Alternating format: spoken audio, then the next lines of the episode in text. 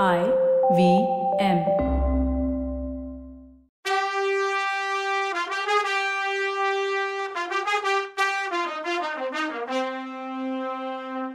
வணக்கங்க. நான் கவிதா பேசுகிறேன் வெல்கம் டு கதை பாட்காஸ்டின் பொன்னியின் செல்வன். இது அறுபத்தி அஞ்சாவது எபிசோட் பழைய அறைக்கு குதிரையில் போகிற வந்தியத்தேவன் இனிமேல பொய் புரட்டெல்லாம் இல்லாமல் நேர்மையாக பொன்னியின் செல்வர் மாதிரி வாழணும்னு மனசுக்குள்ள சபதம் எடுத்துக்கிறான். கொஞ்ச தூரத்தில் அவன் கண்ணை மூடிக்கிட்டான். பாவம் தூங்கவே இல்லைல்ல. இதுக்கப்புறம் குதிரை ஒரு இடத்துல தடுமாறினப்போ முழிச்சான். குதிரை காலை தரையில வைக்க முடியாம சிரமப்பட்டுச்சு. அது காலை பார்க்கும்போது ஒரு சின்ன கல் குத்திக்கிட்டே இருந்துச்சு. அதை எடுத்து விட்டான். நல்ல வேளை காயம் ஒன்றும் படலை. குதிரையை தட்டி கொடுத்து ஏறிக்கிட்டான். அப்போதான் அரேபியர்கள் கப்பலில் குதிரை குழம்பு பற்றி பேசிக்கிட்டது ஞாபகம் வந்துச்சு. நாமெல்லாம் மட்டும் போருக்கு போகும்போது மார்பு கவசம் போடுறோம். அப்புறம் குதிரைக்கும் ஒரு பாதுகாப்பு வேணாமா? முதல்ல கொல்லப்பட்ட எங்க பார்த்தாலும் அங்க போய் குதிரை குழம்புக்கு பூன் போடுவாங்களான்னு விசாரிக்கணும். இல்லைன்னா பழையாறை போகிறதுக்குள்ள குதிரை ரொம்ப கஷ்டப்பட்டுடும். நடுவில் இதுக்கு ஏதாவது ஆச்சுன்னா யார்கிட்ட போய் குதிரை வாங்குறது? சரின்னு காட்டு வழியில இருந்து ராஜபாட்டைக்கு மாத்தி டிராவல் பண்ணான். ஆனா இதுல போறது பாதுகாப்பா? என்ன தெரிஞ்சவங்க யார் இருக்க போறா? பழுவேட்டரையர் பரிவாரம் வேணும்னா பின்னால வரும். மந்திரவாதியும் வந்தாலும் வருவான். பார்த்துக்கலாம் முதல்ல குதிரை தான் முக்கியம். அவன் எதிர்பார்த்த மாதிரியே கொஞ்ச தூரத்துல ஒரு கிராமம் வந்துச்சு. ஏதோ விழா நடக்கிற மாதிரி தெரிஞ்சுது. ஊரே ஒரே அலங்காரம். ஒருவேளை பெரியவர் இந்த வழியா வர்றத கொண்டாடுறாங்களோ? சரி அதுக்குள்ள நாம தூரத்துல போயிடணும். ஆனா அலங்காரத்துக்கு சம்பந்தமே இல்லாம கவலையோட அங்கங்க நின்னு கும்பலா மக்கள் பேசிட்டு இருந்தாங்க. இவன் குதிரையில வர்றதை பார்த்ததும் இவன்கிட்ட விசாரிக்க வர்ற மாதிரி வந்தாங்க. இவன் மாட்டிக்காம கொஞ்சம் வேகமா குதிரையில பாஸ் பண்ணிட்டான் விஷயம் தெரிஞ்சிருச்சு போல. ஏன் வீண் வம்பு? கொஞ்ச தூரத்துல கொல்லப்பற்ற இருந்தது. பற்றைக்குள்ள போனான் அங்க ஒரு கொல்லனும் சின்ன பையனும் இருந்தாங்க. அதே நேரத்துல இன்னொரு மனுஷனும் அங்க இருந்த மாதிரி தெரிஞ்சது. ஆனா இவன் கண்ணிலேயே படல. பின்பக்கமா போயிட்டானோன்னு சந்தேகமா இருந்தது. யாரா இருந்தா நமக்கு என்ன அவன் கவனம் அப்போ கொல்லன் கையில இருந்த வாள் மேல போனுச்சு என்ன ஒரு வாள் இது? செம அழகு. ஒரு பக்கம் வெள்ளி கலர்லையும் இன்னொரு பக்கம் நெருப்புல இருந்து எடுத்ததுனால தங்கம் மாதிரி தகதகன்னு தெரிஞ்சுது. வாழ்னா இது வாழ் இவன் வந்ததை கொல்லம் கண்டுகிட்ட மாதிரியே தெரியல. வேலையில கண்ணு கருத்துமா இருந்தான். ரெண்டு மூணு தடவை வல்லவன் தொண்டையில கணிச்சப்புறம்தான் கொல்லன் நிமிர்ந்து பார்க்கவே செஞ்சான். யாருப்பா நீ? உனக்கு என்ன வேணும்? வாழ்வேல் ஏதாவது செஞ்சு தரணுமா? இப்ப அதுக்கெல்லாம் என்ன வேலை இருக்குன்னு அவனே கேட்டு அவனே பதில் சொல்லிக்கிட்டான். உடனே வல்லவன் என்னய்யா வாழை கையில வச்சுக்கிட்டே இப்படி சொல்றியேன்னா? ஏன்பா நீ வேற? இது ஏதோ அதிசயமா வந்த வேலை. பழைய வாழ் மெருகேத்துறதுக்காக கொண்டு வந்திருக்காங்க. கொஞ்ச வருஷத்துக்கு முன்னாடி பாண்டி நாட்டு போரும் வடபெண்ணை போரும் நடக்கும்போது வாளும் வேலும் மலமலையா குவிஞ்சிருக்கும் இங்க. இலங்கை யுத்தம் ஆரம்பிச்சப்போ கூட நல்ல கிராக்கி இருந்தது. இப்போ யார் கேக்குறாங்க? பழசெல்லாம் கொண்டு வந்து என்கிட்டயே விற்கிறாங்க அதுக்கு தான் நீயும் வந்திருக்கியோன்னு கேட்டான். இல்ல இல்ல இன்னும் கொஞ்ச நாளைக்கு எனக்கு வாழ் வேணும். வேலை மட்டும் முடிஞ்சுதோ? தேவாரம் பாடிட்டு சிவஸ்தல யாத்திரை போலான்னு இருக்கேன். அப்போ வந்து என் வாழை உன்கிட்டயே கொடுக்குறேன்னா வல்லவன். சரி என்ன வேணும் உனக்குன்னா கொலை என் குதிரை குழம்புக்கு இரும்பு கவசம் அடிக்கணும். இன்னும் ரொம்ப தூரம் போகணும். அதனால இப்பயே பண்ணிடலாமேன்னு வந்தேன்னா. ஆமாமா நான் கூட கேள்விப்பட்டிருக்கேன். அரேபியர்கள் அப்படி செய்வாங்களாமே இங்க கூட கொஞ்சம் பேர் பண்றாங்க. எனக்கும் அந்த வேலை செஞ்சு பழக்கம் உண்டு. ஆனா நீ கொஞ்சம் வெயிட் பண்ணணும்னா. இந்த வேலையை முடிச்சுட்டு அப்புறம் தான் நான் உனக்கு பண்ணித்தர முடியும்னா. வல்லவனுக்கு கொஞ்சம் தூங்கினா தேவலான்னு தோணுச்சு. கொஞ்ச நேரம் அந்த வாழை பார்த்துட்டு உட்காந்துருந்தான் இது என்ன சூப்பராக இருக்கே. ராஜகுலத்து வாழ் மாதிரில இருக்கு. யாரோடதுன்னு கேட்டான். அதுக்கு கொல்ல இங்க பக்கத்துல அரிச்சந்திர நதின்னு ஒரு நதி ஓடுது. அதுக்கு அடிக்கடி போய் தலைமுழுகிட்டு வருவேன். அதனால கூடுமான வரைக்கும் பொய் சொல்றது இல்லைன்னு பாலிசின்னா. நீ கேட்காம இருந்தீன்னா நானும் பொய் சொல்ல வேண்டிய அவசியம் இல்லை பாருன்னா. உடனே வல்லவன் ஐயா நான் எதுவுமே கேட்கல நீங்க உங்க விரதத்தை முறிக்க வேணான்னா வாழை பார்த்துட்டு இருந்த வல்லவனுக்கு அதோட பிடி பக்கத்துல ஒரு மீன் உருவம் இருந்ததை பார்த்தான். இது என்ன? இந்த மீன் எதை குறிக்குது?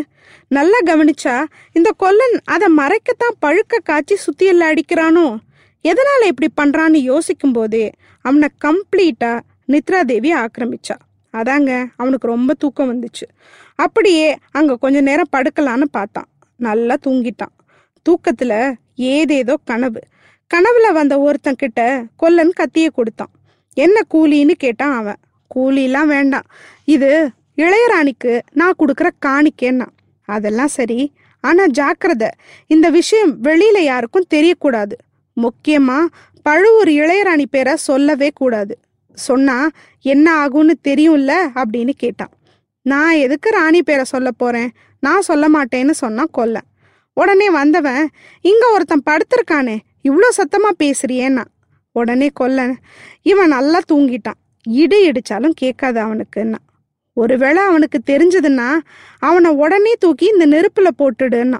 இதுக்கப்புறம் கொல்லனும் அவனும் சேர்ந்து வந்தியத்தேவனை இழுத்துட்டு போய் நெருப்புல போட போற மாதிரி கனவு இருந்தது. அப்புறம் வேற கனவு. யமதர்மராஜனும் சித்திரகுப்தனும் இருந்தாங்க அங்க. வந்தியத்தேவனை பார்த்து இவன் நிறைய பொய் சொல்லியிருக்கான். அதனால இவனை நெருப்புல போடுங்கன்னாங்க. அவனை இழுத்துட்டு போய் போட போகும்போது அங்க குந்தவை வந்து நின்னான் அவர் நான் சொன்னதை தான் செஞ்சார். நான் தானே காரணம்? என்னையை நெருப்புல போடுங்கன்னு சொன்னான் அப்போ அங்க நந்தினியும் வந்தா. இவங்க ரெண்டு பேரையும் சேர்த்து நெருப்புல தூக்கி போடுங்கன்னா. அவங்க தூக்கி போட போனப்போ ஐயோன்னு அலறி எந்திரிச்சா வந்தியத்தேவன். எல்லாமே கனவா? எப்பா? அப்படின்னா. ரொம்ப நேரம் தூங்கிட்டேனோ? என்னன்னு கொல்லனை பார்த்து கேட்டான். சீச்சி ரொம்ப நேரமெல்லாம் ஆகலை. வெறும் ரெண்டு ஜாமன் தான் தூங்குனேன்னா அதாவது எட்டு மணி நேரம். நீ கும்பகர்ண வம்சத்தில் வந்தவனா என்ன? பட்ட பகலில் இப்படி தூங்குற? ராத்திரி எப்படி தூங்குவேன்னா? ஐயோ அவ்வளோ நேரமாக தூங்குனேன் சரி என் வேலை முடிஞ்சுதான்னு கேட்டான். கொல்லன் உடனே இனிமே தான் உன் வேலையை ஆரம்பிக்க போகிறேன் ஆனால் தூங்கும் மூஞ்சிக்கு குழம்பு கவசம் எதுக்கு? நீ குதிரையே சரியா வச்சுக்க மாட்ட போலன்னா. ஐயோ என் குதிரைக்கு என்ன ஆச்சுன்னு ஓடி போய் பார்த்தான் வல்லவன். குதிரையை காணும். குதிரை எங்கன்னு சத்தமா கொல்லனை வந்து கேட்டான். கொல்லன் உடனே பயப்படாத உன் குதிரை பத்திரமா இருக்கு. கொல்ல பக்கத்துல போய் பாருன்னா. போய் பார்த்தான் வல்லவன். அங்க இருந்த கொட்டகையில குதிரை நின்றுட்டு இருந்துச்சு. கொல்லன் பக்கத்துல உட்காந்துருந்த சின்ன பையன் அது வாயில புல்லு கொடுத்துட்டு இருந்தான். வல்லவன் அந்த குதிரையை பிடிச்சுக்க அந்த பையன் கால் குழம்ப அளவு எடுத்தான். அந்த பையன் கிட்ட வல்லவன் இதை யார் இங்கே கொண்டு வந்து கட்டினான்னு கேட்டான். நான் தான் கட்டினேன்னா அந்த பையன். ஏன்னா வல்லவன் இந்த ஊர் வழியா கொஞ்சம் முன்னால பெரியவர் பரிவாரங்கள் போச்சு. குதிரையை பார்த்திருந்தா கண்டிப்பா கொண்டு போயிருப்பாங்கன்னா.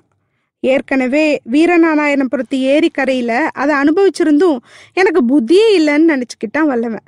கொல்லனையும் அவன் மகனையும் நினச்சி நல்லவங்களா இருக்காங்களேன்னு நினச்சிக்கிட்டான். கொல்லன் வேலையை ஆரம்பிச்சப்போ அவனுக்கு நன்றி சொன்னான். அவன் உடனே என்னை தேடி வர்றவங்க பொருளையும் நான் தானே காப்பாற்றி கொடுக்கணும்? அது என் கடமைன்னா. பெரியவர் பரிவாரம் இப்படி போய் எவ்வளோ நேரம் ஆச்சுன்னு கேட்டான் வல்லவன். அது ஒரு ரெண்டு நாழிகைன்னா ஒரு நாழிகைங்கிறது இருபத்தி நாலு நிமிஷம். அவ்வளோ ஆர்ப்பாட்டத்திலையும் நீ தூங்கிக்கிட்டு இருந்தேன்னு ஆச்சரியமா கேட்டான். சரி நான் தான் தூங்கிட்டேன். நீ வேலையை ஆரம்பிச்சிருக்கலாம்ல. ஏன் இவ்வளோ லேட் பண்ணான்னு கேட்டான். எப்படிப்பா ஆரம்பிக்கிறது? அவங்க கொண்டு வந்த சேதி அப்படி ஏதோ உனக்காக மனசை திடப்படுத்திக்கிட்டு இந்த வேலையை பண்ணுறேன் நீ எங்கேருந்துப்பா வர்றேன்னு கேட்டான். அவங்க கொண்டு வந்த செய்தி என்னவா இருக்கும்னு யோசிச்சுக்கிட்டேன்னு இலங்கைன்னு பதில் சொன்னான். கொல்லன் அவனை ஏற இறங்க பார்த்துட்டு மெல்லமா சரி இலங்கையில் அருள்மொழிவர்மரை பாத்தியான்னு கேட்டான்.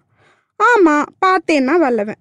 சரி எப்போ அவரை கடைசியா பார்த்தேன்னு கேட்டான். இன்னைக்கு காலையிலன்னா இவன். கொல்லன் கோமா விளையாடுறியான்னு கேட்டான்.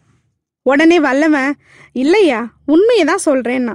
ஓஹோ அப்ப இளவரசர் இப்போ எங்க இருக்காருன்னு கேட்டா கூட நீ பதில் சொல்லுவ போல அப்படின்னா. ஓ சொல்லுவேனே நாகப்பட்டினம் சூடாமணி விகாரத்துலன்னா உடனே கொல்லன் வாய் மேல வரல வச்சு எப்பா எத்தனையோ புழுகு மூட்டைக்காரனுங்களை பார்த்துருக்கேன். ஆனா நீ எல்லாரையும் தூக்கி சாப்பிட்டுடுவேன்னா வந்தியத்தேவனுக்கு சிரிப்பு வந்துச்சு. என்னெல்லாமோ பொய் சொல்லியிருக்கேன். ஆனா உண்மையை சொல்லும்போது ஒரு பையன் நம்ப மாட்றானே. நம்ம ஜாதகமே அப்படி போலன்னு நினச்சிக்கிட்டான். அப்போ கொல்லன் தம்பி நீ இலங்கையில இருந்து எப்போ கிளம்பினன்னு கேட்டான். நாலு நாளைக்கு முன்னாலன்னா இவன். அதான் உனக்கு செய்தியே தெரியல. பொன்னியின் செல்வரை கடல் கொண்டுடுச்சு தெரியுமான்னா இவன் அப்படியே தகிக்கிற மாதிரி பண்ணிட்டு ஐயோண்ணா நேத்துல இங்க அதே பேச்சு தான் இன்னைக்கு பெரியவர் இந்த வழியா போனப்போ ஊர் தலைவர்கள் எல்லாம் போய் கேட்டாங்க. அவர் உண்மைதான்னு சொன்னாரு. அந்த பாவி தலையில இன்னும் இடி விழாம இருக்கேன்னா. அதுக்கு வல்லவன் பெரியவரை போய் ஏன் திட்டுறேன்னு கேட்டான். அப்புறம் திட்டாம அந்த கிழவரால தான் எல்லாம். ஏதோ சூழ்ச்சி பண்ணி இளவரசரை கடல்ல மூழ்கடிச்சிட்டாங்கன்னு சொல்றாங்க. அதனால அவருக்கு இந்த பக்கம் வரும்போது கொடுக்க ஏற்பாடு பண்ணி இந்த வரவேற்பெல்லாம் கூட நிறுத்திட்டாங்கன்னா கொல்ல. அதுக்கு வல்லவன் இளவரசர் மேல அவ்வளோ பிரியமா ஊர் மக்களுக்குன்னு கேட்டான். உடனே கொல்ல கேட்கணுமா அம்புட்டு பேரும் கண்ணீர் விடுறாங்க. இந்த ஊர் என்ன? சோழ நாடு முழுசுமே அழுகத்தான் போகுது. பெரிய பழுவேட்டரையரையும் சின்ன பழுவேட்டரையரையும் சபிக்க போகுது. ஏற்கனவே சக்கரவர்த்திக்கு உடம்பு சரியில்லை. இன்னும் என்னெல்லாம் நடக்க போகுதோ? கொஞ்ச நாளா வானத்துல வால் நட்சத்திரம் வேற தெரியுது. ஏதாவது நடந்தே தீரும்னா. இதை கேட்டதும் வல்லவனுக்கு நடக்க போற எல்லாம் கண்ணில் படமா தெரியிற மாதிரி இருந்தது. நல்ல வேளை நான் சொன்னதை இந்த கொல்லன் நம்பல. இனிமே பொய் சொல்ல வேணாம். ஆனா இளவரசர் பத்தின எந்த உண்மையும் சொல்லக்கூடாதுன்னு முடிவுக்கு வந்தான். இளைய பிராட்டி ஏதோ காரணமாக தான் இளவரசரை சூடாமணி விகாரத்தில் தங்க சொல்லியிருக்கணும். அவங்கள பார்த்து பேசி அவங்க சொல்றபடி செய்யலான்னு தனக்குள்ள பேசிக்கிட்டான். இதுக்குள்ள தம்பி என்ன யோசிக்கிறன்னு? கேட்டான் கொல்லன். இல்ல நடுக்கடல்ல நானும் புயல் காத்துல மாட்டிக்கிட்டேன். கடவுள் அருளால நான் தப்பிச்சேன். அதை நினைச்சு கடவுளுக்கு நன்றி சொன்னேன்னா ஆமா போ கடவுள் அருள்னு ஒன்று இருக்கா என்ன? அப்படின்னு கேட்டான் கொல்லன். ஏன் அப்படி சொல்றேன்னு கேட்டான் வல்லவன். உடனே கொல்லன் கடவுள் அருள்னு ஒன்று இருந்தா பழுவேட்டரையரோட அக்கிரமம் இப்படி நடந்துக்கிட்டே இருக்குமா? பொன்னியின் செல்வர் கடல்ல மூழ்கி இருப்பாரா அப்படின்னு கேட்டான். அதுக்கு வல்லவன் என்ன இப்படி பேசுறீங்க? பழுவேட்டரையர்கள் அதிகாரத்தில் உள்ளவங்க. அவங்கள போய் இப்படி பேசலாமா? யார் கதலையாவது விழுந்துடுச்சுன்னா கொஞ்சம் ஜாக்கிரதையா இருங்கன்னு சொன்னான். உடனே கொல்ல சரியா போச்சுப்போ எனக்கு நீ அட்வைஸ் பண்றியா? நானாவது முழிச்சிட்டு இருக்கும்போதே பேசுறேன். ஆனா நீ தூங்கிட்டு இருக்கும்போது என்னம்மா வளர்ற அப்படின்னா. ஐயோ என்ன வளர்னேன்னு கேட்டான். பழுவேட்டரையர்களை யமதூதர்கள்னு சொன்னேன். இளையராணிய பேயின்னு சொன்னேன். நீ சொன்னதென்னவோ உண்மைதான். ஆனா வேற யார் காதலியாவது விழுந்துச்சோ? நீ அவ்வளோதான். அந்த நேரத்துல தான் பழுவேட்டரையர் பரிவாரம் இந்த ரோடு வழியா போயிட்டு இருந்தது. எனக்கு திக்கு திக்குன்னு இருந்துச்சுன்னா. ஐயோ நீங்க என்ன பண்ணீங்கன்னு கேட்டான் வல்லவன். வேற என்ன பண்றது? வாசப்பக்கம் போய் நின்னுக்கிட்டு இந்த கதவை சாத்திக்கிட்டேன். உன் குதிரையையும் பின்னால கட்டிட்டேன். ஆனா அவங்க போனதுக்கு அப்புறமும் நீ நிறுத்தலை. இளவரசரை ஏதோ பழைய அறைக்கு வான்னு சொன்னியா? அவர் இல்லை நான் பழுவேட்டரையர்கள் கட்டளைப்படி சிறைப்படுவேன்னு சொன்னாராம் இப்படி ஏதேதோ. அப்புறம் குந்தவை பிராட்டி பத்தி கூட ஏதோ சொன்ன. எப்பா நீ ரொம்ப ஜாக்கிரதையா இருக்கணும்னா. பயப்புள்ள என்னெல்லாம் வளரி இருக்கு பாருங்க. அடுத்த எபிசோட்ல பார்க்கலாம். அது வரைக்கும் நன்றி வணக்கம்.